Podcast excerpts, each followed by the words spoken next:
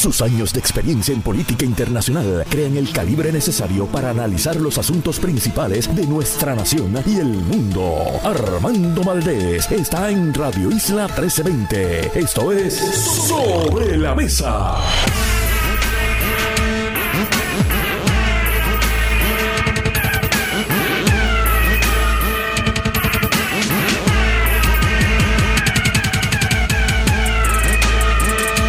Buenos días Puerto Rico, soy Armando Valdés, usted escucha Sobre la Mesa por Radio Isla 1320. Hoy en Sobre la Mesa, columnista del periódico El Nuevo Día y planificador Wilfrido Ortiz estará con nosotros también.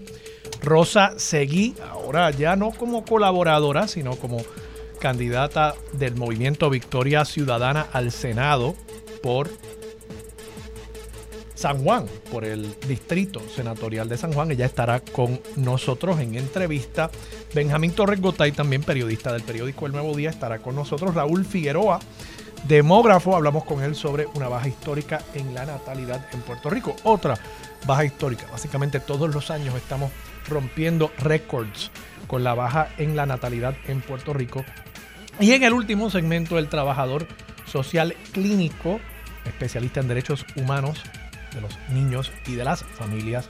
Fernando Cuevas Quintana estará con nosotros para hablar sobre el valor de escuchar y acompañar a la niñez en la Navidad. Sí, la Navidad decimos que es para los niños y las niñas, pero a menudo no escuchamos a los niños y las niñas en esta época. Hablamos con él sobre ese importante tema. Todo eso y por supuesto como todos los días, el mejor análisis de todos los temas para hoy 5 de enero ¿Saben qué día es hoy? 5 de enero.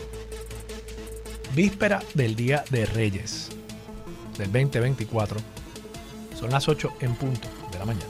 Los asuntos del país tienen prioridad. Por eso llegamos a poner las cartas sobre la mesa. Vamos a poner las cartas sobre la mesa de inmediato, comenzando con una mirada a el espacio internacional. Noticias más importantes del día. Se acercan las elecciones taiwanesas. Para comenzar, en el Medio Oriente continúa la preocupación por la expansión del conflicto entre Israel y Hamas. Anthony Blinken, secretario de Estado de Estados Unidos, espera que esté visitando la región, particularmente para intervenir en el Líbano, donde hay preocupación por un ataque que dejó muerto a uno de los altos mandos militares de Hamas en territorio libanés. Hay preocupación de que eso provoque una reacción por parte del gobierno de dicho país, así que va a haber intervención estadounidense para tratar de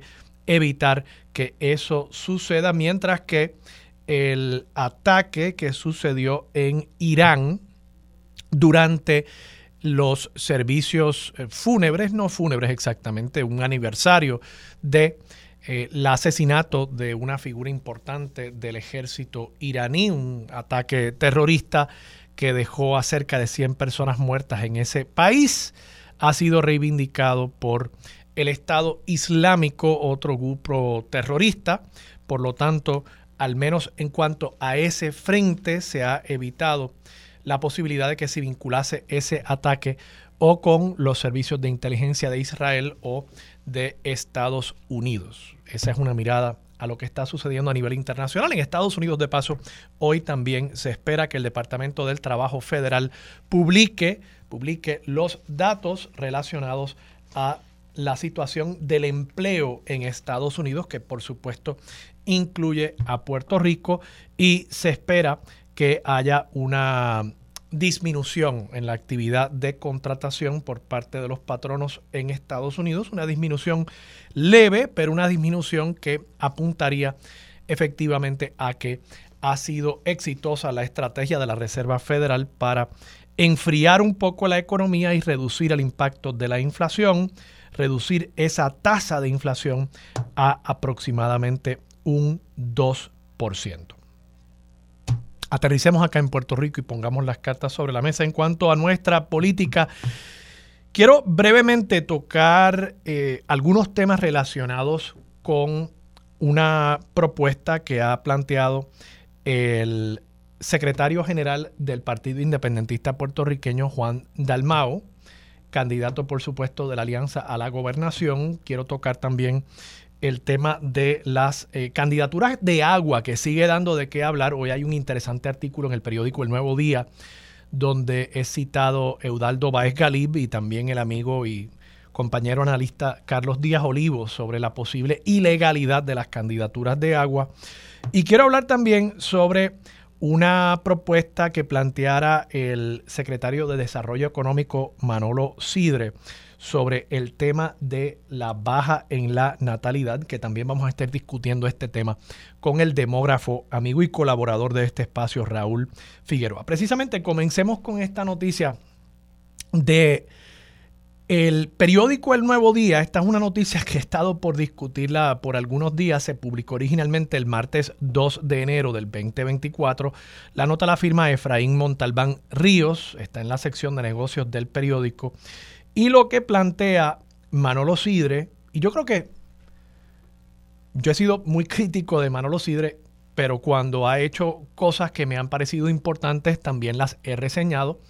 Recordarán, por ejemplo, que en algún momento planteé que la estrategia de vincular el tema de la educación universitaria con ciertas industrias y ciertos sectores económicos me parecía importante y Manolo Sidra ha estado promoviendo ese tipo de colaboración y diálogo entre sectores importantes de nuestra economía, representantes de esos sectores y también conversando con las universidades, entre estas no solamente las públicas, sino también las privadas. Ahora entra en otro campo que yo creo que es igual de importante, que tiene que ver con todo lo que se refiere a la baja en la natalidad y la reducción poblacional. Y son dos temas que aunque están relacionados son distintos.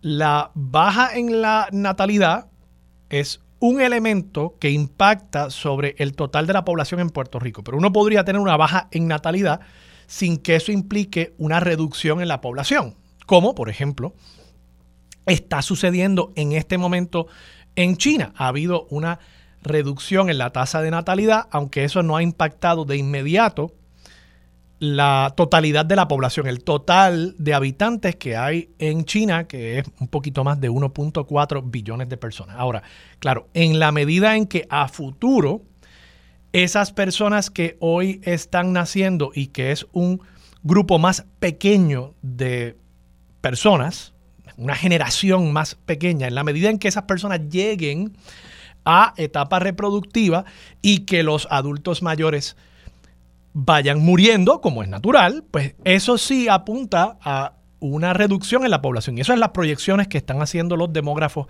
en cuanto a China y de paso en cuanto también a la población global. El New York Times esta semana publicó un artículo que apunta a que hay un consenso de que la población global va a llegar a un punto cerca del año 2100 donde vamos a llegar a un máximo poblacional planetario y eventualmente durante eh, el siglo XXII vamos a ir viendo una reducción poblacional que incluso apunta a que podría eventualmente llevar la población global a estar cerca de los 2 billones de seres humanos.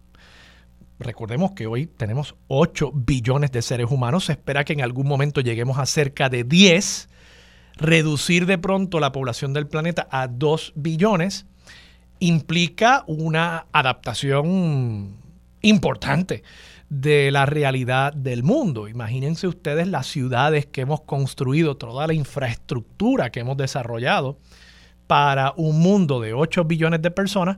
Imaginen ese mundo con solo 2 billones de personas. Bueno, esas son las proyecciones en base a, de nuevo, tasas de natalidad, tasas de mortalidad y demás factores que los demógrafos combinan para entonces hacer esas proyecciones. En Puerto Rico ya nosotros estamos viviendo parte de esa situación. O sea, nosotros llevamos mucho tiempo perdiendo población al efecto de la emigración y además a partir de básicamente eh, la década de los 90 comienza a descender la tasa de natalidad en Puerto Rico. Y de nuevo, Como les dije, vamos a estar hablando con el demógrafo Raúl Figueroa sobre unos datos que publicó ayer en portada. Y reconozco y celebro el que Primera Hora haya colocado esto en portada porque me parece que son las noticias quizás un poquito aburridas, un poquito estadísticas de números, no son tan chéveres como las noticias de la última metida de pata de Georgie Navarro, pero son sumamente importantes para el futuro del país.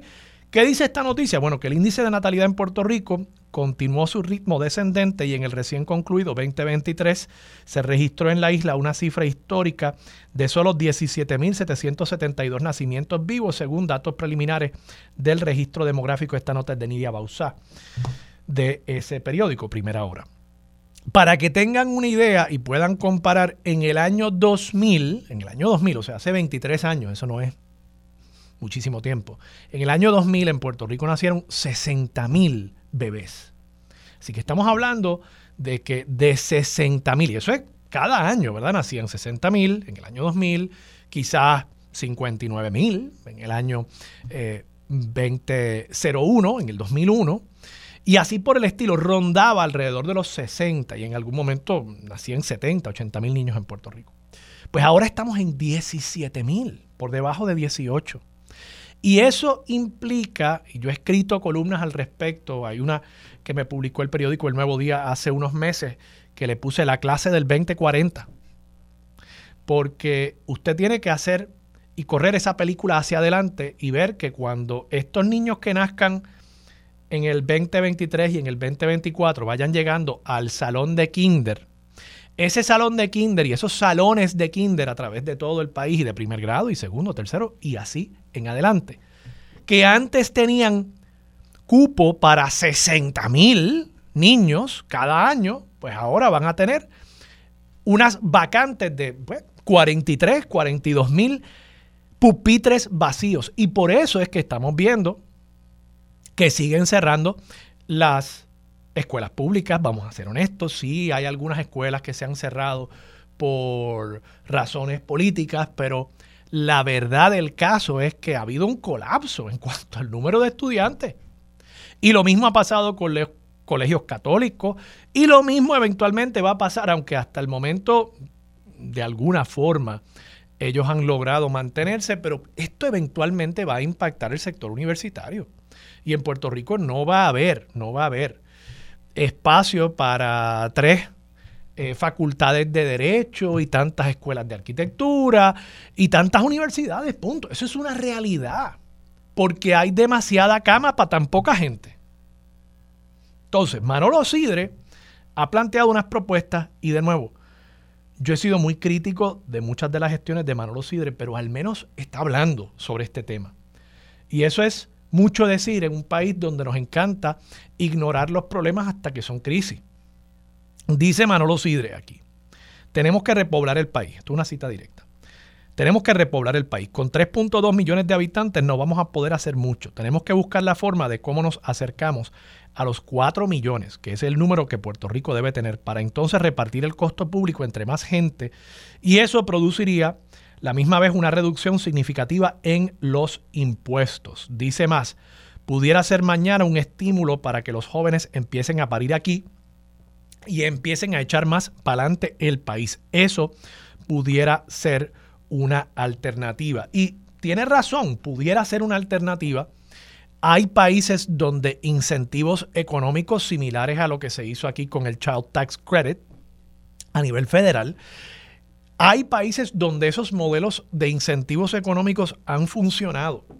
Estonia es un ejemplo, Israel es otro ejemplo. Hay países también donde no ha funcionado o donde el impacto ha sido muy reducido en consideración con el costo que ha tenido para el erario público. Pero ciertamente algo hay que hacer. Y un elemento importante que a menudo ignoramos es la inmigración.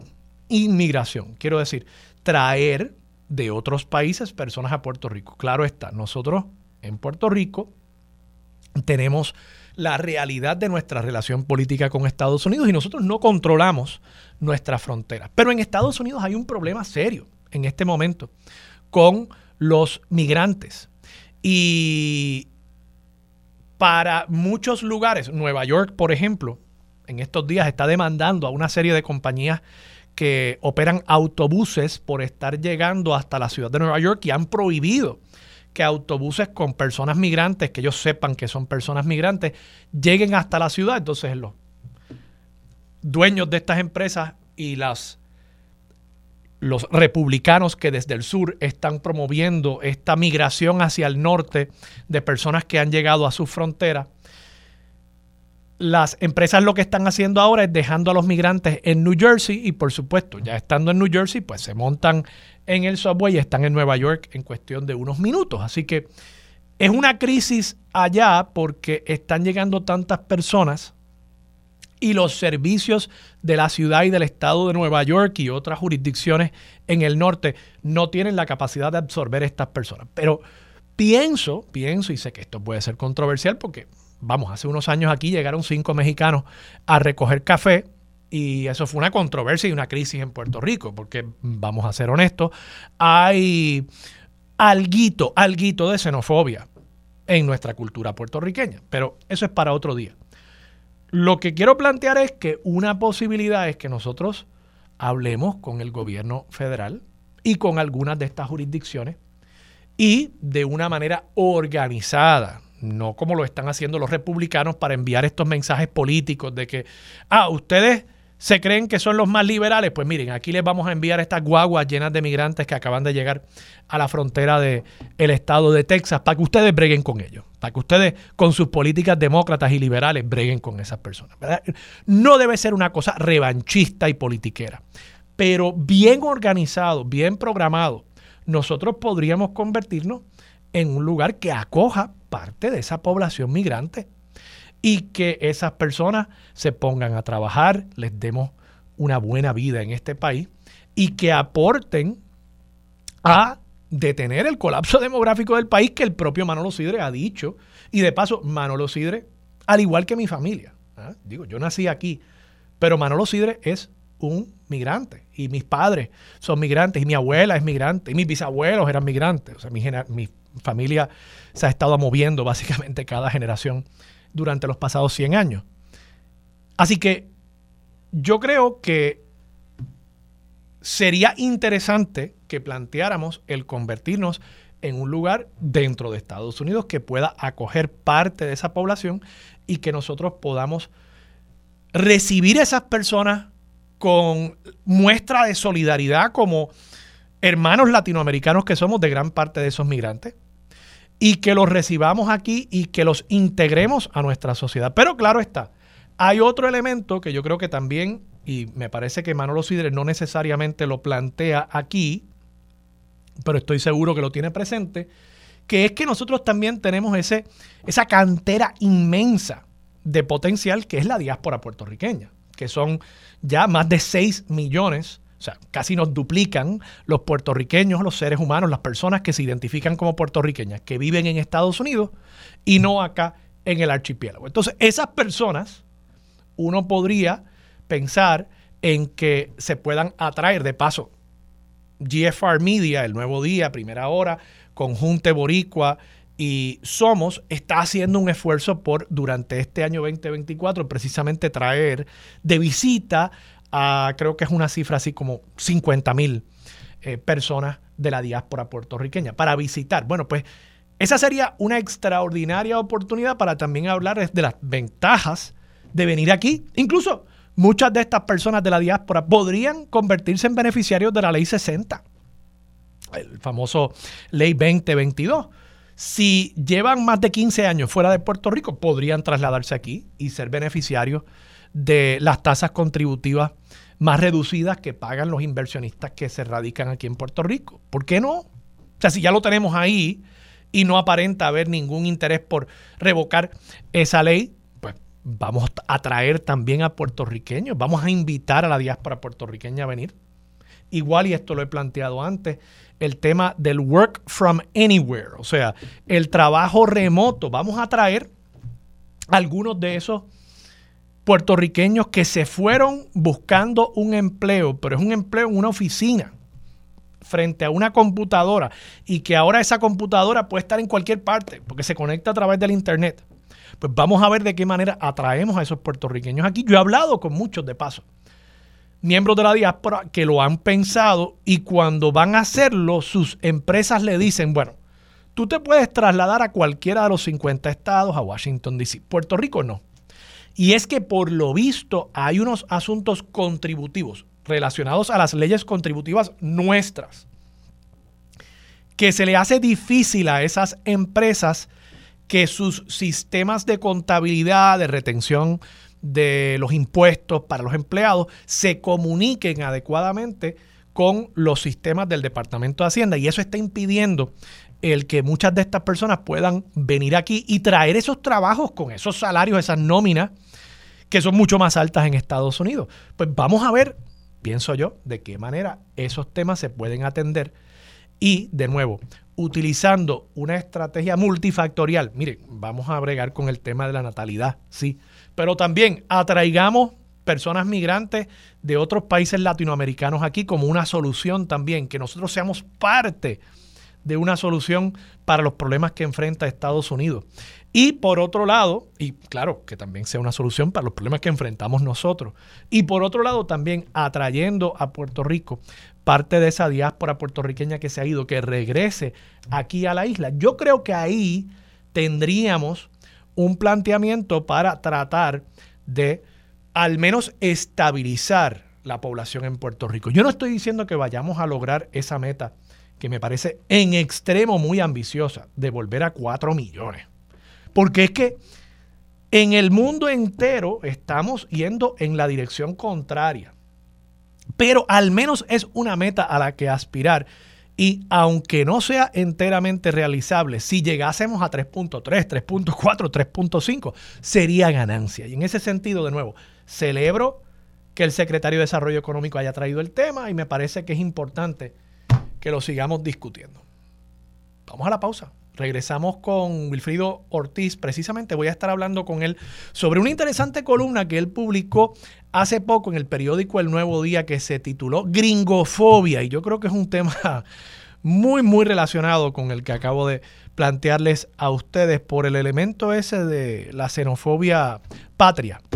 Con eso regresamos aquí en Sobre la Mesa por Radio Isla 1320. Quédate en sintonía. Conéctate a radioisla.tv para acceder y participar en nuestra encuesta diaria. Sobre la Mesa por Radio Isla. Los asuntos de toda una nación están sobre la mesa. Seguimos con el análisis y discusión en Radio Isla 1320. Esto es Sobre la Mesa. Regresamos, soy Armando Valdés, usted escucha sobre la mesa por Radio Isla 1320. A esta hora está con nosotros Wilfrido Ortiz, él es columnista del periódico El Nuevo Día y planificador. Wilfrido, buenos días, ¿cómo estás?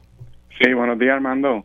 Eh, un abrazo y gracias, gracias por la invitación. Claro que sí, gracias a ti por estar disponible para Sobre la Mesa. Tempranito hoy, un día en el que el país se prepara para la visita de los Reyes Magos. Te pregunto, Wilfrido, publicaste una columna a finales del año 2023 que titulaste La gringofobia.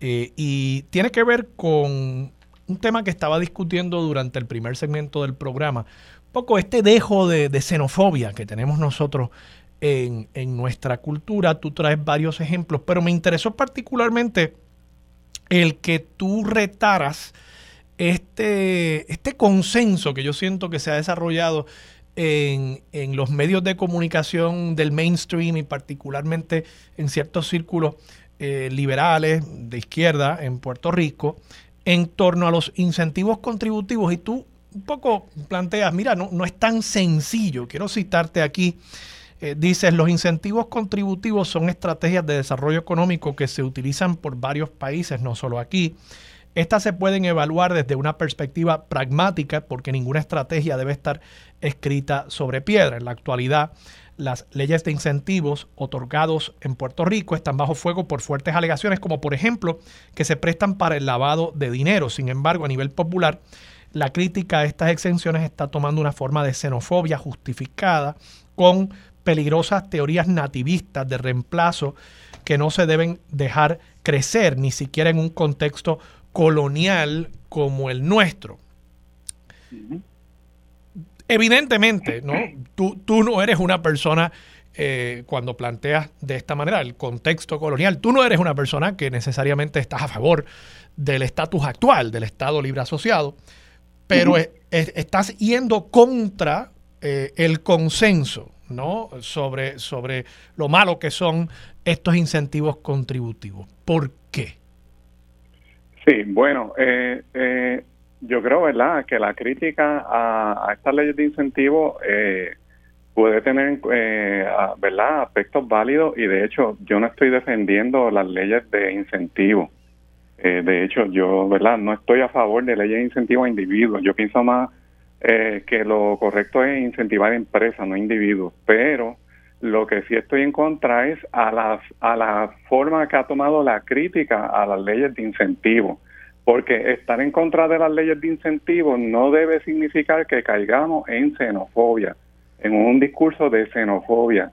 Y eso hay que denunciarlo, ¿verdad? Aunque uno esté de acuerdo con que Puerto Rico es una colonia y que, lo, y que las leyes de incentivo no, no, no una buena idea por asuntos pragmáticos, por el balance neto de lo que el beneficio que deje o no deje a Puerto Rico, este, pero no se deben traer a este aspectos xenofóbicos ahí con esta teoría, ¿verdad?, nativista de reemplazo, que es básicamente de que está llegando esta invasión de extranjeros, especialmente gringos, y que con el tiempo ya no va a haber, este, y que por eso eh, ya aquí no vamos a quedar puertorriqueños porque no va a haber dónde vivir cuando hay muchos otros factores, ¿verdad?, que se toman en cuenta cuando se analizan esos temas de gentrificación y desplazamiento.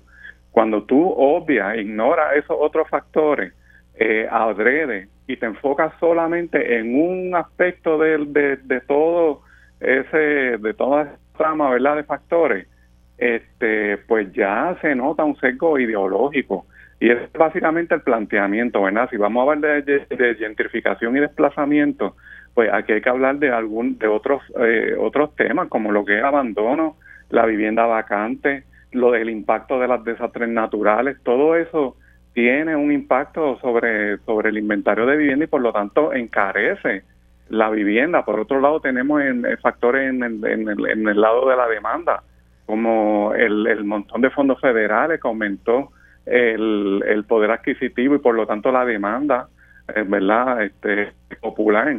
Eh, eh, eh poca problema en la, en la oferta de la vivienda, este, mucha demanda, pues es, un, es un escenario para que suba la vivienda. Eso no ha pasado aquí solamente, también pasó en Texas, en Florida, porque mucha gente del norte con la pandemia, los lockdowns se fueron para a trabajar desde la, desde la casa ¿verdad? Mudándose para el sur. Así que son temas complejos y lo, básicamente el planteamiento es que la crítica a, la, a las leyes de incentivos no debe tomar, un giro eh, nativista, ¿verdad? Un giro eh, de xenofobia, eh, de rechazo a ningún extranjero de ninguna parte, ni, ni que tiene que ver con que si, no debe ser dependiente de si tiene dinero o no.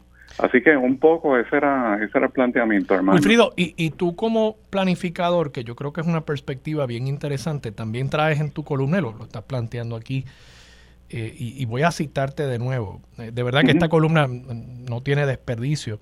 Se obvia el alto número de estructuras abandonadas que tenemos en Puerto Rico desde hace décadas, lo cual encarece nuestra vivienda porque son unidades que no están disponibles en el mercado, o sea, no hay oferta. ¿no? De igual forma, se ignora cómo nuestro derecho hereditario contribuye a ese número tan alto de estructuras desocupadas. Tienes toda la razón en cuanto a eso. Las sucesiones son un problema en Puerto Rico con la tenencia de la propiedad. Y también dices, tampoco se analiza el impacto de la criminalidad como agente de desplazamiento.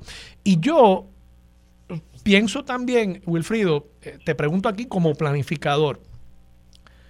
Yo soy uno, yo voy a, a este lugar que voy a decir ahora, el distrito T-Mobile. Yo voy allí.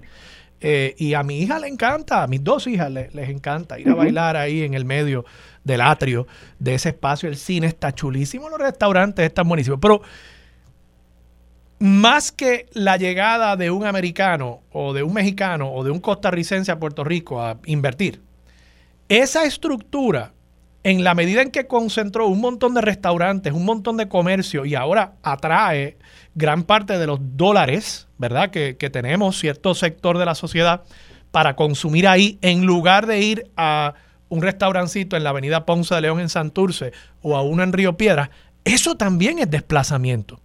Eh, y entonces en la medida en que se desplaza la actividad comercial de los centros urbanos tradicionales, que fue lo que pasó también con el advenimiento de los centros comerciales eh, a Puerto Rico, los centros comerciales cerrados, pues tú estás dejando abandonado el casco urbano y se convierte también en un lugar menos atractivo para familias vivir allí, porque tú no quieres vivir en una zona que a las 6 de la tarde cuando cae la noche está muerta. Y eso representa un peligro. ¿Cómo tú ves ese elemento también?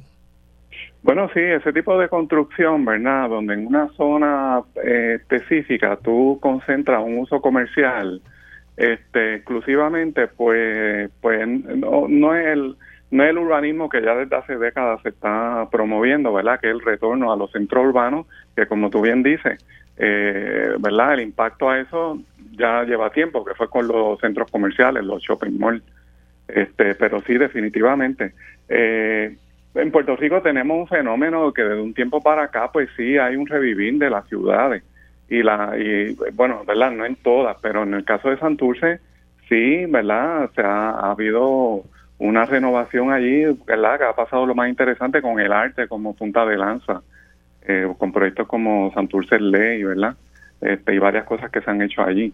Este, pero sí, definitivamente, pues sí, eso también este, causa desplazamiento. Pero ahora que trae el tema de la vivienda vacante, quisiera traer un dato. Mira, Armando, el, en, en, San Juan y Puerto Rico, ambos, San Juan y Puerto Rico, tienen 19% del inventario de la vivienda desocupada.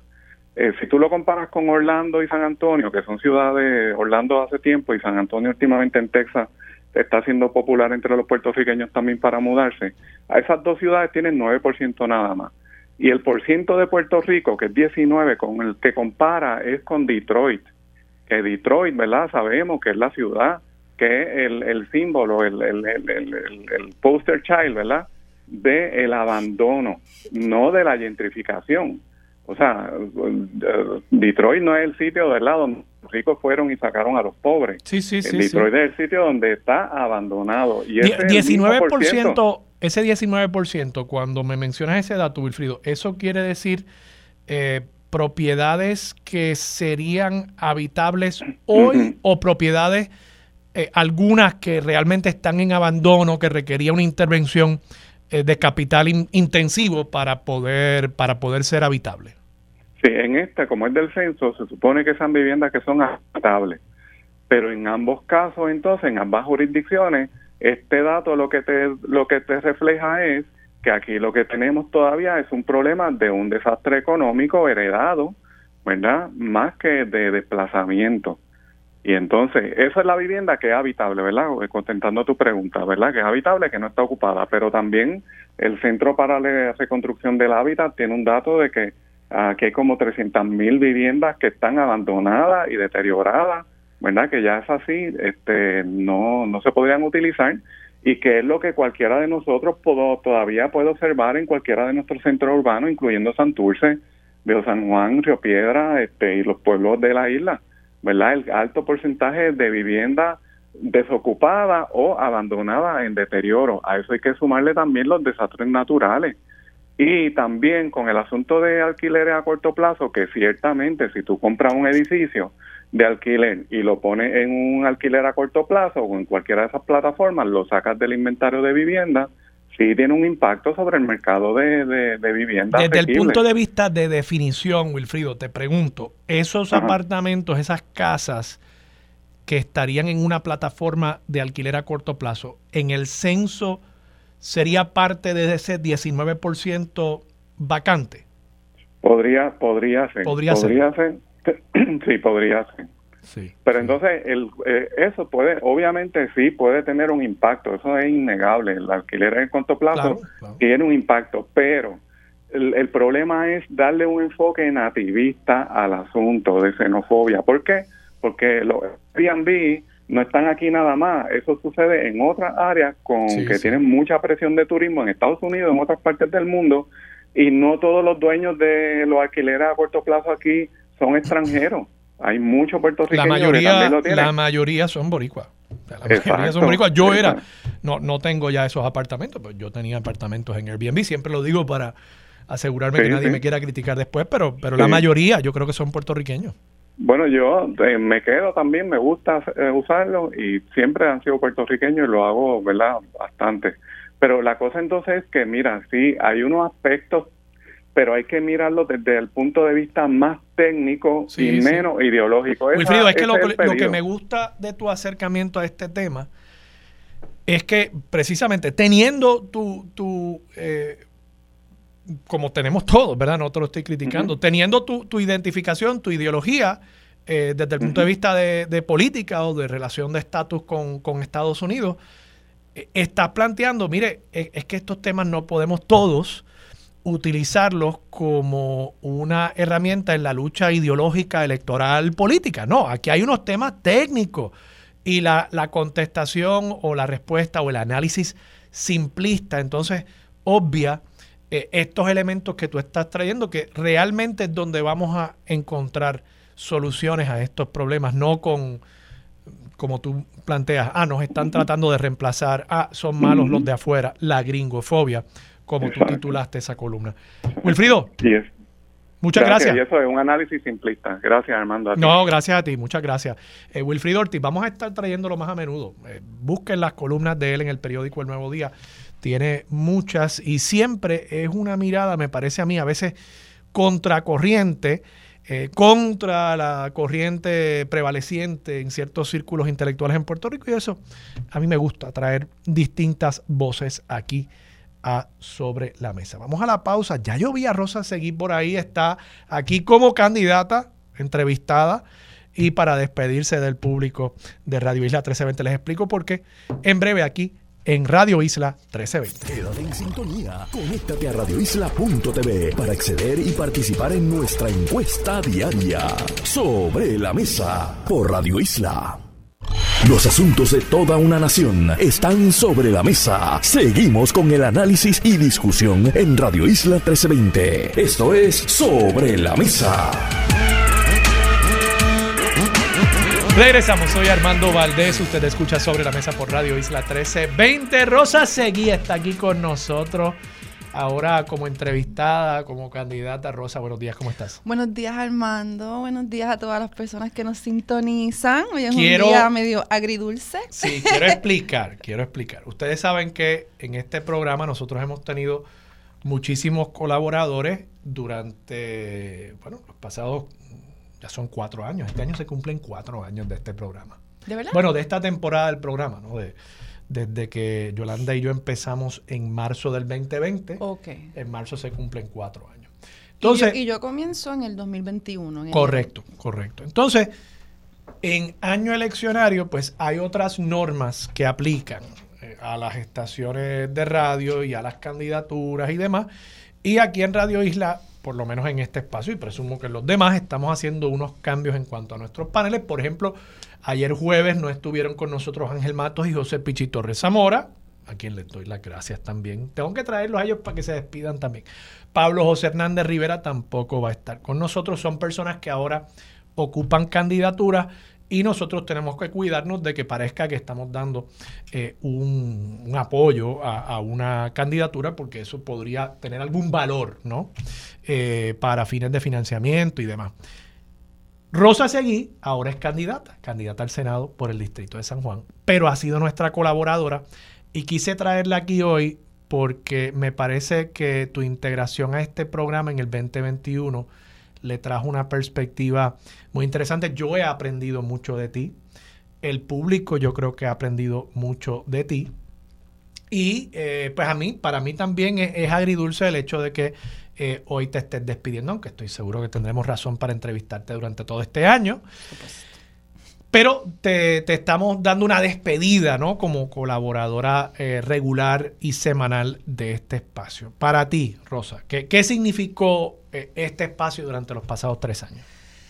Para mí ha sido un espacio muy importante eh, y para mí ha sido una experiencia que tengo que decir que ha sido maravillosa. Yo pues no había tenido eh, la oportunidad de estar eh, de manera fija por tantos años, porque sí había participado en Radio Isla como panelista en paneles de, mujeres y, distintas, y distintas cosas, pero, pero no así de todas las mañanas, todos los viernes.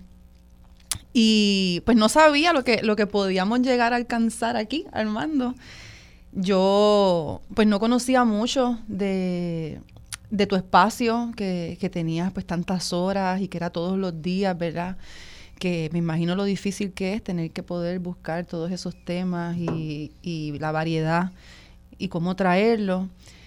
Y pues fue bien chévere comenzar a, a, comunicarnos y a intercambiarnos cuáles eran esas noticias y esos temas que queríamos discutir y analizar yo creo que nos llevó a hacer un ejercicio de mucha preparación, eh, por lo menos de mi parte, ¿verdad? Para poder venir aquí y, esbozar muchísimos temas que yo creo que las personas que nos han seguido pues saben que, que no, no eran unos temas necesariamente político-partidistas. Eh, en la mayoría de las ocasiones hablábamos, como decía la linda introducción que me tenían eh, sobre los derechos humanos, derechos civiles, y pues yo como con la experiencia que tengo, que ahora en enero cumplo 20 años como abogada laboral, pues también pude dar mi, mi insumo o mi perspectiva dentro de lo que conozco de, de, las leyes, de lo que conozco de la clase trabajadora y de cuáles son esas necesidades que hay que, que, hay que cambiar.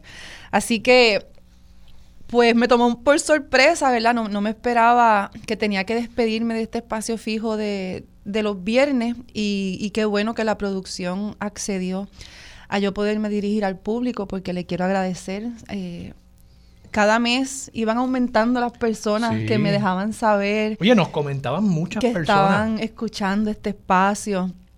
Y yo creo que lo, mejor que, que, tiene esto, Armando, es pues el tiempo. Porque yo no sé si, si tú has ido a ser entrevistado en los medios, pero a veces no pasa de dos minutos, dos minutos y medio, y, es muy difícil poder aclarar ideas, poder explicar conceptos, poder definir conceptos, ¿verdad? Que es algo de lo que hemos hablado aquí, que hace tanta falta. Y tú y yo, Rosa, tocamos unos temas que son complejos, que para algunas personas pueden resultar incómodos, pero que son importantes. Y, tienes razón en que le dábamos, y espero continuar dándole, el tiempo para que estos temas respiren, para que el público eh, se, eduque y, retemos a veces preconcepciones que uno tiene. Yo mismo, yo también, o sea, quiero reconocer, no quiero que esto suene pedante, yo aprendí eh,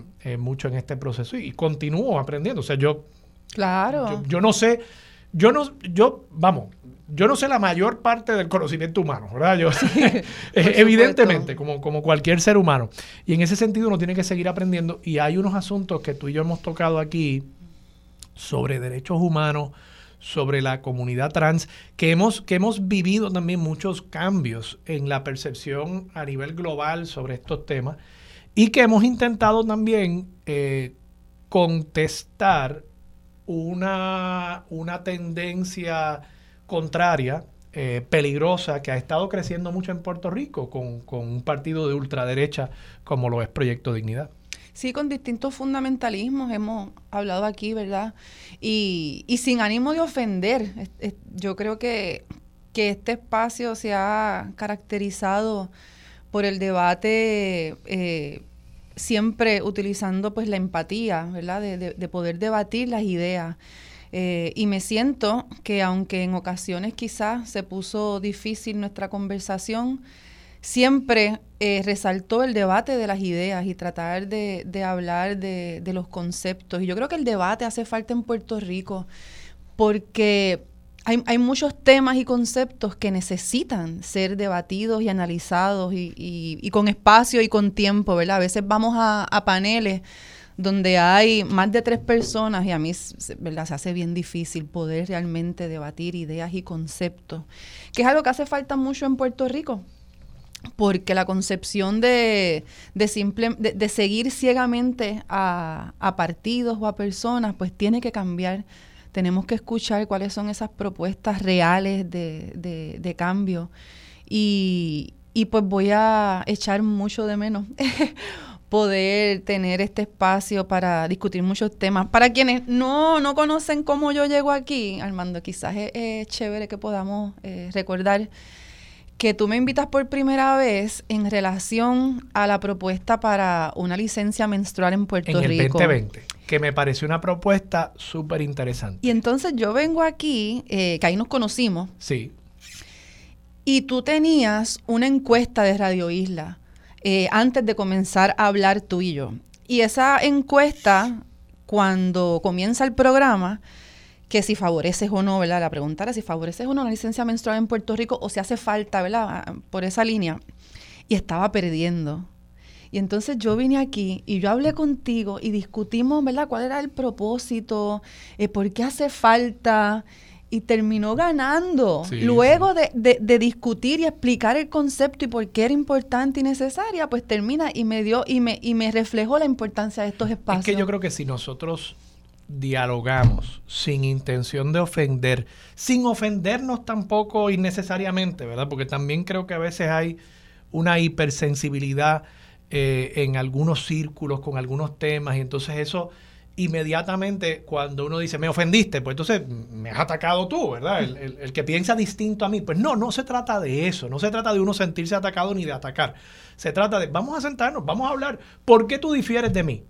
Vamos a, vamos a dialogarlo, vamos a hablar sobre los conceptos. Quizás tú no has visto este asunto desde la perspectiva de esta otra persona, porque tu experiencia no es universal. Se, generaliza todo y eso es un problema bien grande. Entonces yo creo que eso lo, lo logramos hacer y tienes razón. Yo espero que durante estos tres años hayamos podido sembrar esa semillita para que muchos de nuestros radioescuchas, pues hoy eh, estén al menos cuestionándose. Mire, no tiene que estar de acuerdo con nosotros, pero yo creo que siempre es importante que uno se cuestione las ideas que uno tiene, si uno tiene la razón, si uno está equivocado. Pero más allá de la razón, yo creo que el mensaje más lindo que llevamos es usted siga pensando como usted piensa, pero no quiera que otras personas se le quiten derechos, se le priven derechos. Es, cambiar el derecho para favorecer un ideal propio. Rosa Seguí. Les voy a extrañar. Muchas gracias. Espero estar todas las semanas hablando de distintos temas porque voy a estar muy disponible. ¿Tienes, mira, tienes que plantear propuestas. Cuando tú plantees propuestas, yo te llamo, te entrevisto sobre eso pues y estoy seguro que vas a estar planteando muchas propuestas interesantes durante todo este año. Rosa, gracias. Feliz Día de Reyes y un abrazo a todas las personas que estuvieron tres años con ¿Ya tienes tu cajita? No todavía. Estoy bien atrás en todo, pero esto se resuelve rápido. Yo, yo tengo ya las cajitas listas. Qué chévere. Estoy, tú sabes que yo vivo en Santurce. Entonces nosotros tenemos que buscar, buscar el pastizal más cercano. tenemos uno por ahí detrás de, detrás de unos restaurantes en Miramar que el año pasado por lo menos no, no suplió. nos suplió una buena una buena cosecha de, pasto. Así que vamos a ver si este año hacemos lo mismo. Rosa, gracias, felicidades a ti y a toda tu familia que yo sé que escucha este programa. Vamos a la pausa, regresamos con más de Sobre la Mesa por Radio Isla 1320. Quédate en sintonía, conéctate a radioisla.tv para acceder y participar en nuestra encuesta diaria. Sobre la Mesa por Radio Isla una de las figuras del periodismo más influyentes de nuestra generación, llega a discutir los puntos importantes de los temas que te afectan. Ahora se une a la mesa el galardonado periodista, escritor y columnista Benjamín Torres Gotay. Regresamos, soy Armando Valdés, usted escucha sobre la mesa por Radio Isla 1320. Benjamín Torres Gotay se sienta a la mesa. Benjamín, buenos días, ¿cómo estás? Buenos días, Armando. Encantado, como siempre, de compartir contigo en este espacio. Feliz 2024. Igual a ti. Benjamín, hoy publicas una historia eh, extraordinaria. Yo sé que esto es un tema que tú le has dedicado eh, gran parte de tu trabajo periodístico durante estos pasados años, página 4 y 5 de El Nuevo Día de Hoy. Háblame de la historia de Camilo José Arango La Torre. Bueno, pues Camilo José Arango eh, La Torre es un eh, joven orocobeño eh, que en el 2009 fue imputado de un asesinato del que en principio era testigo. en el 2009, el 15 de febrero de 2009, él, su novia y otra persona van en un carro y la tercera persona muere de tres disparos. En principio, él y la novia dijeron que una cuarta persona subió al carro y mató al occiso. Luego la novia cambia la versión y él termina acusado de asesinato y sentenciado, acusado y encontrado culpable y sentenciado a 140 años de cárcel. La versión de la novia cambió a los efectos de que Camilo José era el responsable. Correcto, correcto. Este, y entonces, en estos 15 años de cárcel, él estuvo luchando por probar su inocencia de diferentes maneras, todas, eh, en ninguna, perdón, ninguna dio resultado. Sin embargo, durante este tiempo también él se involucró en este grupo eh, de reos que son educados por la Universidad de Puerto Rico, obtuvo un bachillerato, además de eso, él es escritor, ha escrito dos novelas, varios artículos, ponencias, ha sido premiado como escritor. Y, y, en ese contexto el gobernador Pedro Pierluisi lo incluye entre las 20 personas a las que dio clemencia ejecutiva en los últimos días del, del 2023.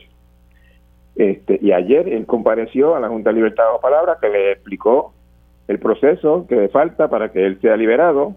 no se entiende que vaya a pasar más de dos o tres semanas en lo que ocurre definitivamente la liberación este y, y, ese y ese, ese es el estatus en que estamos ese, es básicamente la, historia te, te, pregunto Benjamín eh, leí esta nota con, con, mucho interés y tengo muchas preguntas me gustaría profundizar bastante en, en esta historia pero además en lo que significa en, en cuanto al tema de la, la rehabilitación ¿no? en, en nuestro país eh, él fue condenado a, a 150, 140 años de cárcel, ¿correcto? Correcto. En este proceso, en el proceso de clemencia ejecutiva, eh, yo sé que la Junta de Libertad Bajo Palabra interviene, ¿se habló con la familia del Oxiso? Eh, hablar con la familia del Oxiso es parte del protocolo de liberar a una persona bajo palabra. Eso yo no sé si ha ocurrido ya, yo no creo que haya ocurrido porque para efectos eh, eh, oficiales, eh, Camilo José se enteró ayer en la, en la vista de la, de la audiencia. Obviamente lo sabía antes por llamada de, sus abogados y, de, la, fortaleza de sus abogados, etcétera. Eh, el proceso oficialmente empezó ayer y sí, como parte del protocolo de, de liberar a una persona bajo palabra, se comunican con la familia, se le deja saber, se le pide su parecer, pero en este caso, habiendo una recomendación del gobernador, y habiendo un, reo que ha tenido un comportamiento ejemplar durante su tiempo en la cárcel, no se prevé que haya ninguna dificultad para que esa liberación se complete. ¿Tú has tenido ocasión de hablar con, la familia del Oxiso o no? No, no, no, no. no, em, te, pregunto, en tu experiencia, ¿cuántas personas, y, pienso que quizás me vas a decir, quizás la contestación es muy obvia, quizás es todos, ¿cuántas personas en la cárcel eh, mantienen su inocencia. O, hay personas en la cárcel eh, que, admiten, bueno, obviamente hay algunos que, han sido eh, convictos a través de un proceso de alegación de, culpabilidad, pero digamos, los que fueron a juicio, ¿cuántos mantienen su inocencia años después? O sea, ¿qué, ¿qué distingue este caso en cuanto a cómo él ha mantenido a través de todos los años eh, el ser inocente de otras personas en la cárcel que quizás establecen o plantean lo mismo? Bueno, lo que pasa, Armando, es que en este caso, eh, voy a empezar aclarando, aclarando, que esto, en este caso no se le concede su, no se le da una clemencia ejecutiva por su alegación de ser inocente. Eh, estoy, estoy claro en eso. Se le, se le concede porque se demostró en su tiempo en la cárcel que, que se había rehabilitado, que es una persona distinta de la que entró, etcétera sobre los inocentes en la cárcel, déjame adelantarte, darte una primicia, y ojalá y no me, no me cueste. El profesor Julio Fontanet eh, tiene un libro que va a publicar en breve, yo lo conozco el libro porque me pidió que, que se lo prologara, acerca de las condenas erróneas, de las condenas de inocencia. En ese libro él tiene un estudio, hace una encuesta de la que concluye que por lo menos cerca del 5% de, los, de las condenas en Puerto Rico son a inocentes.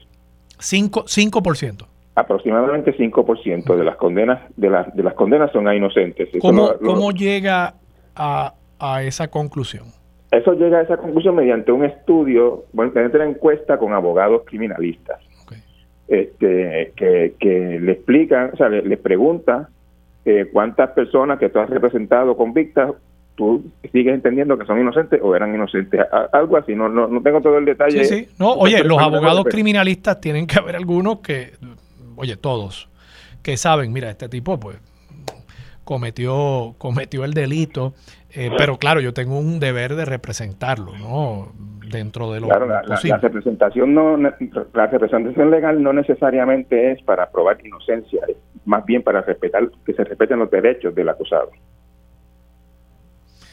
Entonces, eh, dicho eso, eh, este proceso de rehabilitación, y aquí pues claro, uno podría decir, bueno, pero realmente hay remordimiento. Eh, este, este caballero, Camilo José, él plantea, no, yo no, yo no cometí el delito, incluso me impresionó mucho. tú hablas sobre su carrera como escritor y hablas sobre su educación. La verdad es que uno leer las palabras de él es, es, como leer una persona que está escribiendo, no hablando. Se nota eh, una elocuencia. Eh, y él dice, a pesar de que fui condenado con un testimonio perjuro y que estoy preso por un veredicto ilegal de 9 a 3, yo me he superado y lo he demostrado con hechos. Yo estoy comprometido no solo con la Junta, sino también con mi país, con mi patria. Eh, y, y y, de nuevo, ¿cómo, ¿cómo, nosotros, ciudadanos, vamos a juzgar a una persona utilizando otro criterio que no sea el de sus acciones? En ese sentido, yo soy un poco existencialista. o sea, pues lo que hace la persona es lo que, lo que hace. Eh, no es lo que necesariamente uno piense que tiene por dentro, eh, si hay remordimiento o no. Eh, y en ese sentido, pues, pues, pues te pregunto, ¿cuán, cuán, cuán excepcional es este caso? O sea, no debería ser esta la aspiración, con todo y que quizás esto se confronte con nuestras preconcepciones sobre lo que debe pasar con una persona que a través del sistema se probó había asesinado a una persona y se le sentencia a 140 años de cárcel, ¿verdad? Eh, ¿Cuán excepcional es e, esto que, sucede de una persona que demuestra eh, un nivel de superación extraordinario eh, en la cárcel y que por tanto mantenerlo ahí, eh, si a través de los 15 años que ha estado allí ha demostrado en su comportamiento diario, yo no soy esa persona que fue convicta, pues ¿por qué mantenerlo en la cárcel? ¿no? ¿Cuán extraordinario es esto? Pues Armando, lamentablemente es muy extraordinario. Las, las, las clemencias ejecutivas, los indultos, que es otro mecanismo que tiene el gobernador para, para liberar eh, reos, es muy raro. Como tú bien dijiste al principio de esta entrevista, fueron 20 eh, eh, este año. Ese más o menos es el promedio de todos los años. Se reciben cientos de peticiones, eh, no necesariamente de personas que hayan estudiado en la universidad o escrito novelas o nada por el estilo, sencillamente gente que lleva mucho tiempo presa, eh, que ha demostrado a través de su, de su reclusión que, que cambió, que no es la persona que, que, cayó presa o que estuvo encarcelada. Este, de hecho, e, estos, estos reos que han estado en la universidad, ellos eh, no les gusta la palabra rehabilitación, porque ellos dicen que ellos no necesitan ser rehabilitados, que ellos, ellos, ellos, han sido transformados. Ellos son otras personas. Esa es la, esa es la manera en que ellos la, lo plantean. Eh, el, Camilo en este caso usó la palabra que a mí me, encanta esta palabra. Eh, era una palabra muy común en mi juventud y ya no lo es tanto. Eh, yo me he superado. Sí, sí, claro. Este, pues nada, Armando, como te decía, es, muy raro en Puerto Rico. somos una de pocas jurisdicciones que rutinariamente condenan de por vida a gente. En Puerto Rico, como tú sabes que eres abogado, no existe la figura de la cadena perpetua pero eh, si te meten una, una sentencia de 140 años, pues más perpetuo que eso es imposible. Este, y eso ocurre incluso con personas que cometieron delitos siendo menores de edad que eh, están presos de por vida. Yo, yo hice un reportaje acerca de eso hace unos como dos años aproximadamente y, hay personas que cometieron asesinatos a los 15, 16, 17 años y, y todavía están presos 30, 30 y pico de años después. Este, y eso es en violación a una, a una jurisprudencia del Tribunal Supremo de Estados Unidos que dice que condenar a menores a sentencias de por vida es castigo por el inusitado, que es inconstitucional. Este, pues, eh, como te decía, Armando, tenemos en, Puerto Rico esta situación de condenas eh, de por vida rutinariamente y, realmente pues se trata de personas que se les, se entierran en la cárcel hasta que se mueran. Y tenemos casos en las cárceles de personas que llevan 30, 35, 40 años y, no tienen ninguna posibilidad de volver a ver la luz del día, a pesar de que hayan cambiado o incluso este, en, muchos casos personas que se, se, se, involucran en actividades criminales dentro de la cárcel, no teniendo muchas otras opciones de qué hacer allá adentro. O sea que, que, es un problema esto de las sentencias este, de por vida que, como te decía, son Puerto Rico es uno de los pocos sitios que eh, que usa rutinariamente estas en, países fuera de Puerto Rico las condenas de por vida son una rareza, en Puerto Rico son bastante comunes. ¿Cómo, cómo podemos cambiar el sistema para que estos casos no sean tan extraordinarios. Y te pregunto si el primer paso quizás es remirar el código penal. Tú traes el tema de las penas, pues sí, la pena por, digamos, un asesinato en primer grado es 99 años. Eh, creo que segundo grado quizás es 50, lo cual de, igual es una vida, ¿no? Eh, eh, y entonces me parece que en la medida en que uno lee esta nota y dice, ah, mira, le dieron 140, pero salió después de 15 años, pues de pronto eso como que choca contra el sentido básico de justicia, quizás no particularmente sofisticado, pero el sentido básico de justicia de, Juan del Pueblo, ¿no? Y, entonces dice, ¿por, ¿por, qué este muchacho lo van a dejar salir a, la calle si mató a mi hijo o, o, mató a alguien que podría ser mi hijo, ¿no? Eh, entonces... Eso, depende, Armando, de cómo, cómo una persona vea el sentido o, lo que es la justicia o lo que es la cárcel. Este, 15 años es una eternidad, Armando. no, eso es un montón de tiempo. Eso O sea, 15 años es muchísimo tiempo detrás tras la reja y como son las cárceles en Puerto Rico, que mm, cuando hablaba con la secretaria de corrección sobre este caso, ella apoyaba esta liberación, está dice que, que Camilo se rehabilitó, que el cambio es genuino, etcétera. Eh, pero ella me hablaba de, de, las dificultades que puede enfrentar al, tratar de volver a la, calle, o sea, volver a la calle porque en la cárcel eh, no, no tiene prácticamente ningún margen de decisión, todo se lo hacen, todo es, tú vas aquí a esta hora, tú vas allá a esta hora, tú te sientas aquí, tú te duermes allá, tú te ubicas aquí, etcétera. Y entonces, este, cuando las personas salen de la cárcel, que entonces tiene que empezar a tomar sus propias decisiones, qué desayuno, a qué hora, dónde, dónde trabajo, a qué sitio voy, a qué sitio no voy, etcétera, pues, pues resulta muchas veces un shock para ellos. O sea, la, la cárcel eh, eh, eh, básicamente deshumaniza a la gente, la, la, convierte en un objeto que lo mueven de aquí a allá sin, sin voluntad ninguna. Este, la, la, lo que te decía Armando es que cómo tú ves esto depende de que tú entiendas que es la cárcel.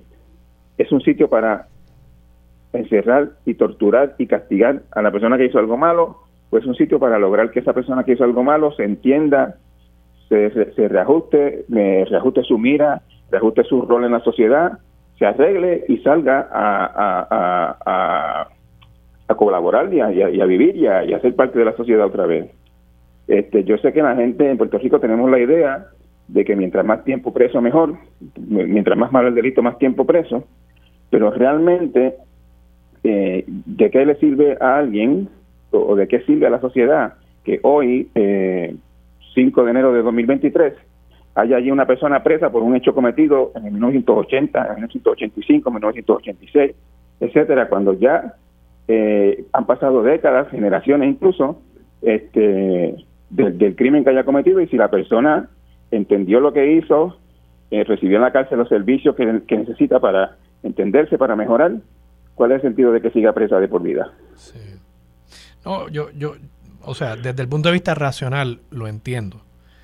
Desde el punto de vista emocional, o sea, hace, hace siete años, cuando yo todavía no era padre, eh, quizás no hubiese tenido tanto conflicto eh, con, con, lo que eh, estás planteando. No estoy diciendo que esté en desacuerdo contigo, simplemente estoy diciendo que, que son dos trenes chocando dentro de mí eh, porque pues nada, como padre, que tú también eres padre, eh, pues, esa parte animal, ¿no? Se, se, se activa. Y, y, claro, poniendo incluso eso a un lado, también me pregunto, y te pregunto a ti, Benjamín, ¿cómo tú ves eh, ¿verdad? E, este, este caballero Camilo José se le acusa y se le haya culpable de matar a una persona, pero ¿y qué de una persona que ha matado a dos, a tres, a cuatro? ¿Qué de un sicario? Eh, ¿Qué de una persona que ha violado a un niño o ha matado a un niño? Eh, ¿Qué de una persona que a pesar de que quizá vaya y, estudie en la universidad y pueda tener grandes resultados y demostrar en la cárcel eh, un comportamiento ejemplar, eh, pero, pero ha cometido unos delitos tan serios, tan graves, que la sociedad dice, bueno, pues yo no, yo no sé si, si esta persona eh, podemos permitir que vuelva a estar en la población civil porque, porque podría volver a reincidir y, cometer un delito tan terrible como el que ya cometió. O sea, de nuevo, no, no tengo necesariamente ni una pregunta, simplemente, ¿cómo, cómo tú ves eh, todas estas complicaciones? Porque también hay un elemento de, querer proteger al resto de la población, ¿no? Bueno, Armando, yo, yo lo, que, lo que te puedo plantear acerca de eso es lo siguiente. Este, en Puerto Rico llevamos décadas eh, con este tipo de sistema de justicia, de meter gente presa de por vida, y eso no ha hecho que tengamos una sociedad más segura. Este, al contrario, se puede argumentar que parte del problema de inseguridad que tenemos, el que se le tengan que dedicar tantos recursos a mantener gente guardada en una cárcel, es recursos que se pueden usar en educación, en recreación, en cultura, en otras cosas. Este, yo um, lo que creo, Armando, es que hay gente que por la naturaleza de sus actos merece una sentencia de cárcel eh, de, de, años, no, no, no de meses ni de días, de años eh, pero siempre debe tener la posibilidad, siempre debe tener la posibilidad de, con buen comportamiento, entendiendo sus actos, asumiendo la responsabilidad de sus actos, eh, eh, arreglándose, recomponiéndose, rehabilitándose, superándose, como dijo Camilo, este, pues volver a volver a la calle, que tenga esa posibilidad si prueba de los mecanismos que existen que eso que, que, ese es su caso. yo creo que carece de sentido incluso algunos abogados me dicen que es inconstitucional eh, meter a una persona presa sin posibilidad de salir, porque la Constitución dice que el propósito de la cárcel es la rehabilitación. Y si no hay posibilidad de, volver a salir de la cárcel, ¿de qué sirve la rehabilitación? O, si pues, se puede hablar realmente de qué es rehabilitación. Benjamín, gracias, gracias por estar disponible para Sobre la Mesa, por eh, el año pasado estar aquí siempre que te llamábamos y, y espero que también lo estés este año, ya lo estás demostrando. Y también te felicito y te agradezco el trabajo que estás haciendo por traer a la luz eh, información y noticias como esta, que me parece muy importante y de nuevo que nos obliga a reflexionar, a mirarnos en el espejo y, cuestionarnos eh, nuestros valores y los valores de nuestra sociedad. Gracias, Benjamín. Siempre, Armando. Gracias a ti. Un abrazo. Vamos a la pausa. Regresamos con más de Sobre la Mesa por Radio Isla 1320. Quédate en sintonía. Conéctate a radioisla.tv para acceder y participar en nuestra encuesta diaria. Sobre la Mesa por Radio Isla.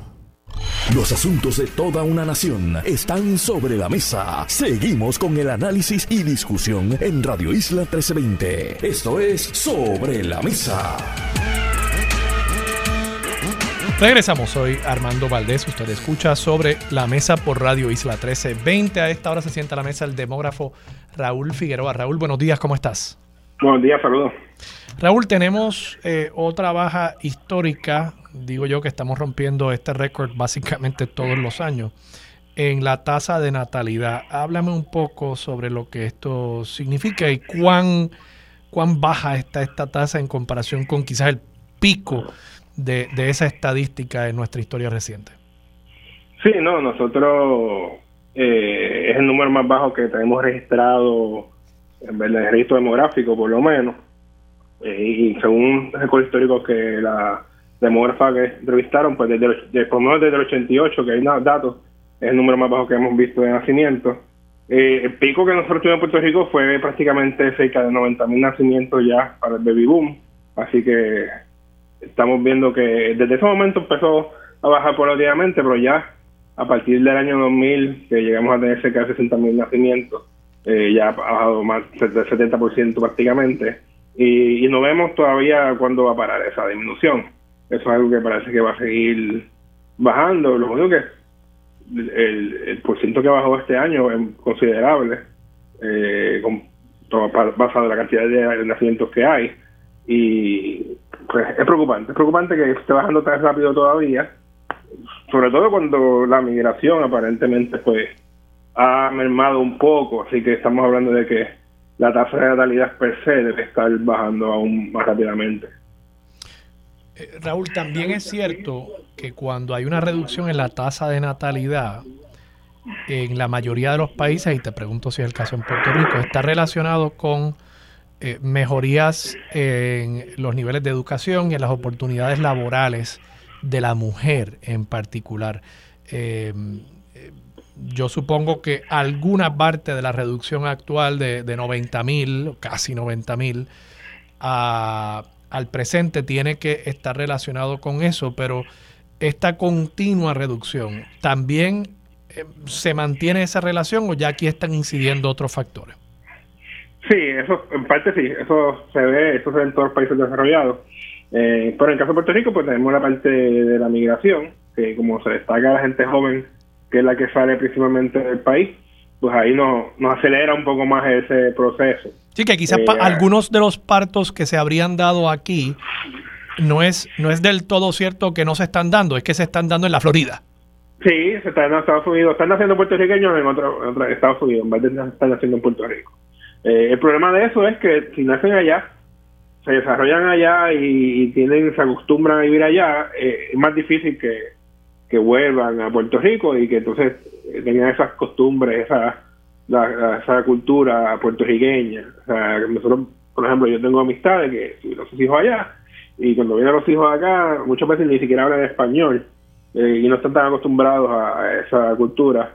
Así que mientras vayan pasando eso y sigan haciendo más en Estados Unidos y en Puerto Rico, pues se va perdiendo un poco eso y es más difícil de que entonces vengan, quieran venir a trabajar a Puerto Rico, una vez tienen allá un buen salario, un buen trabajo. Eh, es más complicado que, que, y una buena educación, es más complicado que vengan a Puerto Rico para, para eso. Lo que están haciendo allá, prácticamente más del doble de lo que están haciendo en Puerto Rico, están haciendo en Estados Unidos. Raúl, no sé si viste, también hubo una, un artículo eh, esta semana eh, muy interesante en el New York Times acerca de una coincidencia que hay en círculos eh, de, tu profesión de demógrafo eh, a nivel global que apunta que para el 2100, que yo sé que suena muy lejos, pero ya han nacido personas que van a estar vivas en el 2100, así que créanme que no, no es lejos. mis hijas yo espero que todavía estén vivas en el 2100.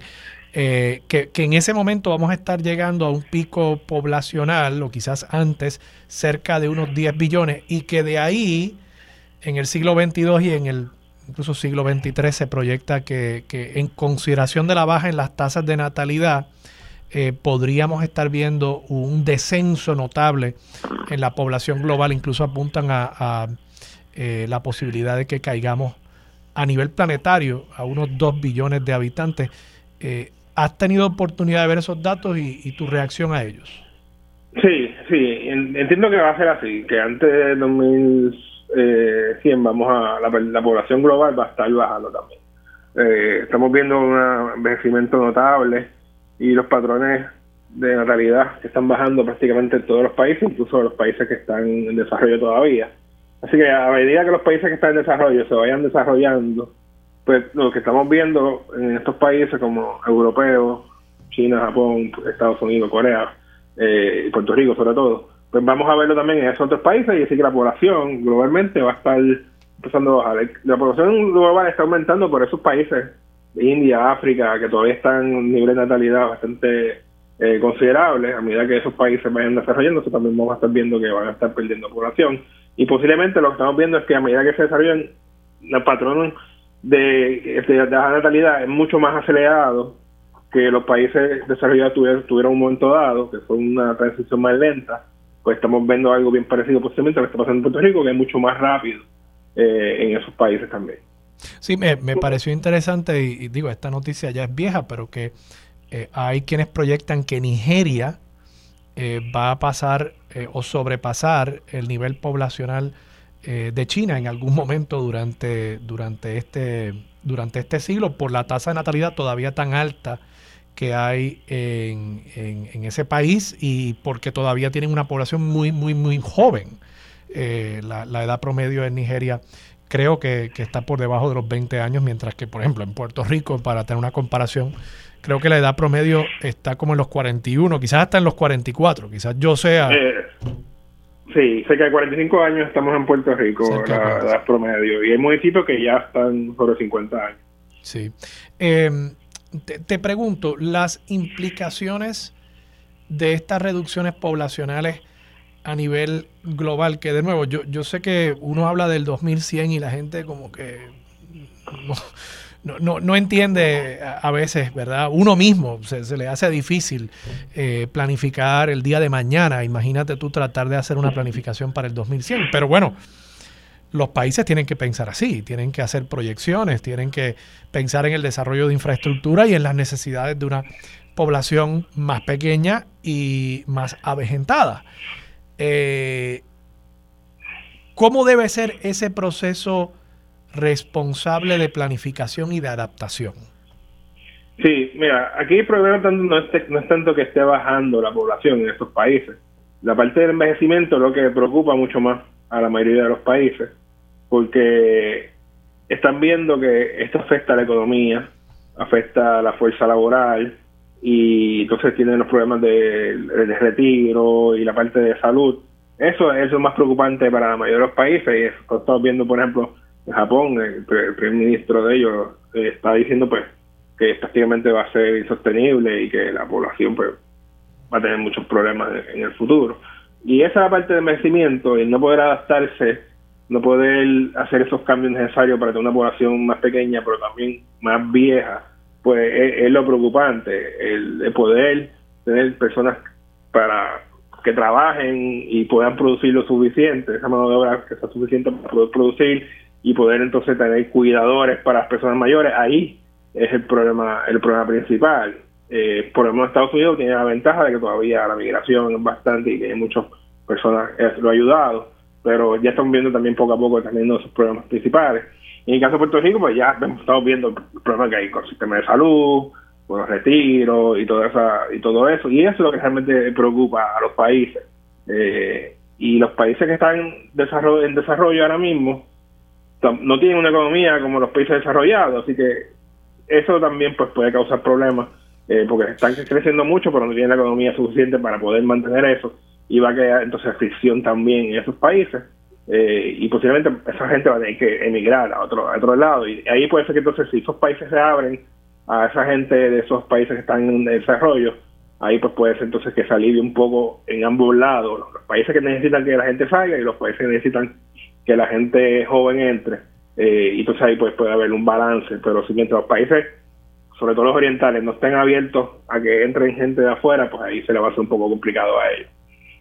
Sí, sí, sí. Eh, eh, es realmente un asunto muy complejo. Yo creo que va a ser una fuente de, conflicto junto a la, la, crisis o la amenaza climática. Yo creo que también este tema de los cambios poblacionales tú, lo planteas eh, quizás un poquito a, 30.000 pies de altura, ¿verdad? Pero eh, esto es un cambio en el contrato social, ¿verdad? Asuntos como, por ejemplo, el seguro social, los sistemas de pensiones, dependen de que haya mucha gente joven que paguen las pensiones de las personas mayores. Y, y la teoría de todos estos sistemas era que siempre habría más gente joven que gente mayor. En la medida en que eso no sea cierto, eso va a crear unos conflictos eh, terribles que podría desembocar en otros tipos de conflictos, no solamente eh, sociales y de inestabilidad social al interior de los países, sino también conflictos entre países. Sí, lamentablemente cuando se hicieron todos esos sistemas, se pensaba que la población iba a seguir subiendo, iba a aumentar y no íbamos a ver lo que ocurría ahora mismo. Y entonces, pues, y entonces mientras iba cambiando la población, no se hicieron los ajustes a tiempo a estos sistemas para que pudiese ser sostenibles y todos esos, todos esos sistemas van a fracasar eventualmente, incluyendo Seguro Social. Así que es lamentable, pero eso es lo que está, es lo que, lo que está ocurriendo, y muy bien lo dijiste. Eh, va a causar muchos problemas, no solamente en Puerto Rico, Estados Unidos, sino a nivel global. Todos esos sistemas que son parecidos y todo lo que esté relacionado a que depende de población joven va, a ser problemático. Te, pregunto, Raúl, por último, eh, Manolo Sidre esta semana eh, planteó el, el problema eh, y, y, dice que él quisiera ver que Puerto Rico regrese a 4 millones de habitantes. Yo creo que, bueno, una meta loable. Yo no sé si realmente es realizable. Él planteó el tema de los incentivos económicos. Yo cité el caso de países como Estonia e Israel donde eso ha funcionado, pero igual hay muchos ejemplos donde no ha funcionado. Y aquí siempre demostramos una resistencia con el tema de la inmigración, pero pienso que también podría haber una apertura, no solamente de incentivos para promover la natalidad, sino también de promover la emigración como solución a algunas de las crisis migratorias que tiene Estados Unidos, eh, traer, aceptar, recibir personas aquí en Puerto Rico y por otro lado también el tema del work from anywhere y el intentar atraer parte de esa población de la diáspora de Puerto Rico a que regrese aquí, traiga el empleo que fueron buscando a Estados Unidos, bueno, pues que lo traigan ahora y que lo hagan desde una computadora conectada al Internet aquí en San Juan, en Las Marías o en Morovi. Eh, ¿Cómo tú ves ese planteamiento desde el punto de vista estratégico y como meta de, intentar aumentar la población? ¿Es realizable o realmente estamos hablando aquí de intentar estabilizar? Yo entiendo que es mejor intentar estabilizar. Si tenemos a la gente de Puerto Rico saliendo, va a ser difícil atraer personas. Hay que recordar que la gente se mueve de un lado a otro, basado en patrones, ¿verdad? Algo que lo atraiga en el área donde está esa área y algo que lo empuje. Eso Puerto Rico enfrenta muchos factores que empujan a la gente a salir de Puerto Rico. La parte económica, la parte de, las utilidades, aquí a la luz. En Puerto Rico es súper cara, el agua, eh, los peajes aumentan todos los años, las carreteras no están muy bien que digamos. O sea, la calidad de vida en Puerto Rico es algo que no atrae a las personas. Y mientras eso no se arregle, la parte económica se puede ser que arreglen un poco, pero no eso no es todo. Y, no creo que el 4 millones de personas sea algo realista. Primero, nunca llegamos, llegamos ahí a 4 millones de personas, pero nunca, no creo que sea una meta realista.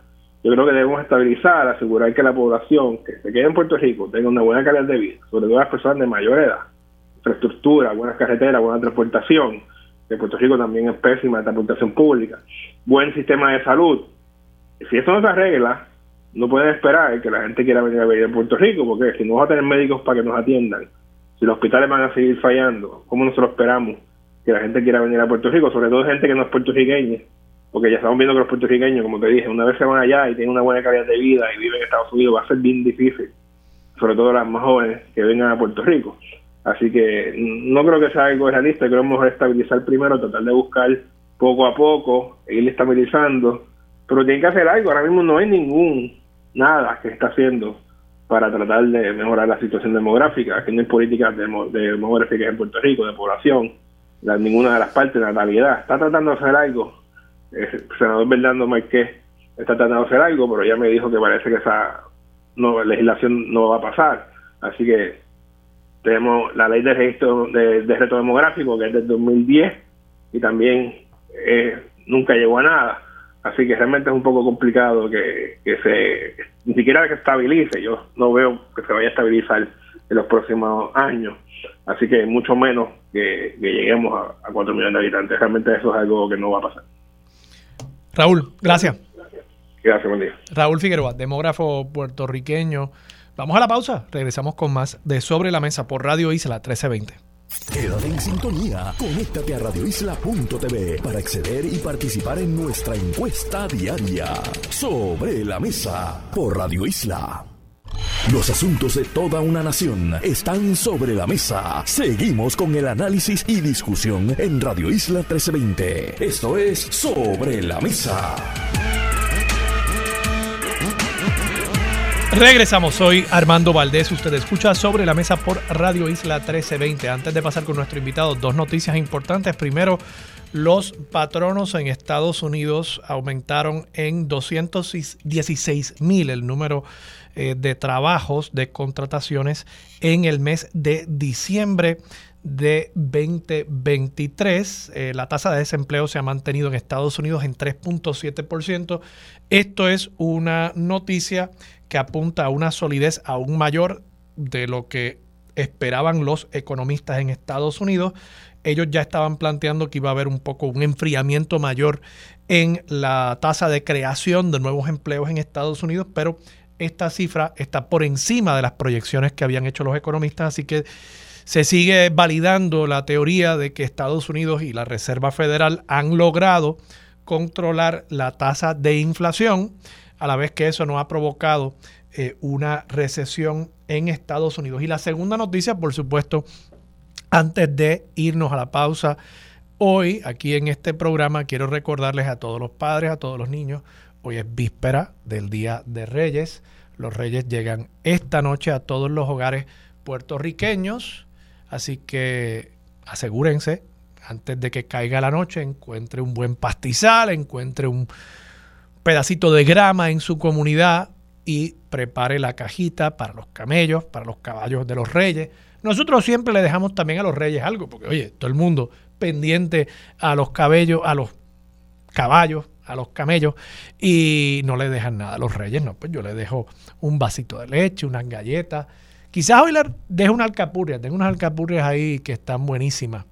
Eh, las frío y se las dejo ahí calientitas para que ellos también puedan probar parte de los manjares de eh, nuestra cultura puertorriqueña en su visita anual a todos los niños y a todas las niñas de nuestro país. Así que esta noche temprano a la cama, todos los niños, todas las niñas y todos los adultos que todavía mantenemos corazón de niño. Tengo precisamente en línea telefónica al trabajador social clínico eh, Fernando Cuevas Quintana, que recientemente publicó una columna en el periódico El Nuevo Día, ayer jueves 4 de enero, sobre el título de la columna, El valor de escuchar y acompañar a la niñez en la Navidad. Fernando, buenos días, ¿cómo estás? Todos buenos días y buenos días a todas las personas que nos están escuchando y te adelanto que si los Reyes Magos dejan un poquito de alcapurria, me dejas saber para poder llegar allá. muy bien, Oye, son unas alcapurrias que le compramos a la misma señora a la que le compramos pasteles todos los años y la verdad que son riquísimas. que voy a ver si esta noche puedo freír algunas. Eh, Fernando, escribiste en esta columna y hay, hay una parte aquí que, que a mí me tocó muy de cerca eh, dices, más allá de las lecciones académicas, la comprensión y aceptación de las emociones emergen como asuntos vitales en el desarrollo infantil y la magia de la Navidad agrega un toque especial a esta ecuación. Centrarse en el presente en lugar de enfocarnos en el futuro facilita un crecimiento emocional más equilibrado de esos niños. E, eso para mí siempre es bien importante. Yo creo que nosotros como padres a menudo eh, tenemos una visión bien utilitaria de, nuestra relación con nuestros hijos. Hay que educarlos para que puedan conseguir un buen trabajo. Hay que alimentarlos eh, para que estén saludables. Y, a veces, digo, todo eso es importante también, ¿verdad? Pero a veces se nos olvida el simplemente estar en el momento, presentes con ellos y ellas, escuchándolos, compartiendo, viendo el mundo a través de sus ojos, no porque va a tener ningún valor eh, no es porque van a ser mejores personas, sino porque simple y sencillamente esa experiencia, ese compartir es la vida. Háblame un poco sobre el por qué escribes esta columna.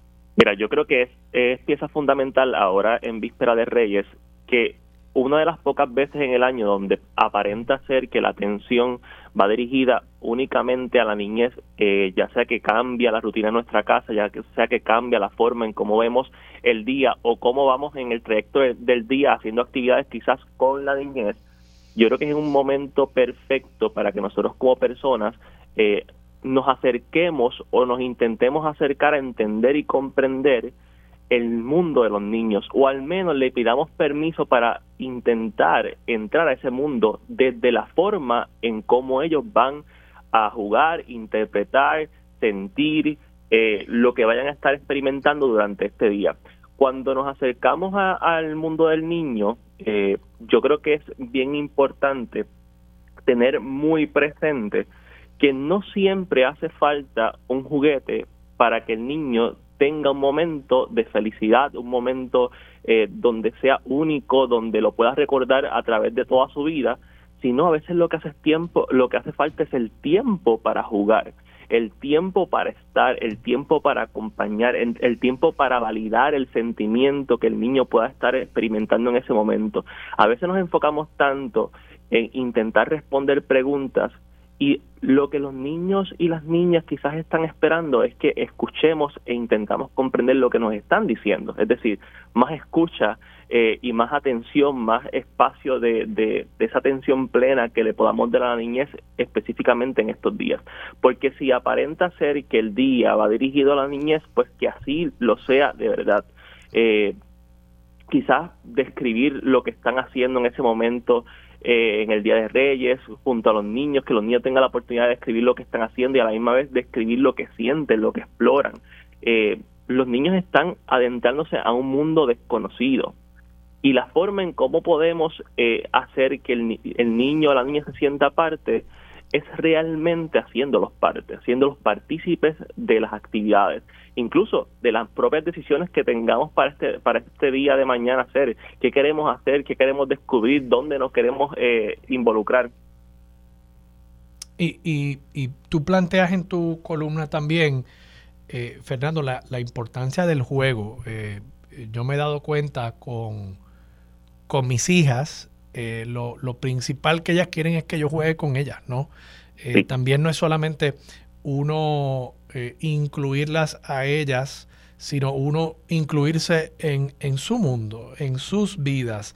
y tú escribes aquí, a menudo subestimado, el juego tiene un papel fundamental en el desarrollo cognitivo de la niñez y la época navideña ofrece un terreno fértil para la imaginación. Yo, yo también creo que es una manera eh, posiblemente, por lo menos en mi experiencia, de abordar otros temas, ¿no? Se, juega eh, y, en ese proceso de jugar, pues uno también escuchando eh, va a entender muchas veces las preocupaciones, los temores, las alegrías, ¿no? de esa niñez. Y, en ese sentido, pues mi invitación sería a todos los padres, miren, no, no es solamente, y a todos los abuelos y los tíos y demás, no es solamente darles el regalo, eh, mira, los reyes me trajeron tal cosa en la casa de, en la casa mía para ti. Eh, no siéntese a, a, a, escucharlo, siéntese en el piso a jugar con ellos, con ese juguete. Sí, darle espacio, darle espacio para que realmente ese momento sea eh, valioso para ellos. y, y, sabemos los beneficios que esto tiene a través de, de toda la vida del, desarrollo del niño en cuestión de autonomía, de resolución de problemas, de asumir responsabilidad al momento de sus actos eh, y un sinnúmero de cosas más que nos van a ayudar a que el niño sea realmente sea eh, tenga un desarrollo saludable, un desarrollo óptimo. Eh, y eso también lo podemos hacer a través del juego. volvemos a lo mismo, no necesariamente el juego como que también es importante, muchas veces lo utilizamos para la educación y demás, pero en este momento puede ser jugar por jugar, simplemente un espacio para que el niño pueda crear su propio mundo a través del juego. Y, y métase usted también en el juego, créame que, que va, va a ver lo divertido que es volver a jugar como un niño una mañana eh, de reyes, eh, abriendo regalos, los regalitos que nos hayan dejado los reyes. Eh, usted va a ver lo divertido que es eso. Cuánto yo extraño esas mañanas de reyes, esas mañanas de Navidad eh, pues participe usted y créame que, la va a pasar muy bien con, sus hijos y sus hijas. Fernando, muchas gracias.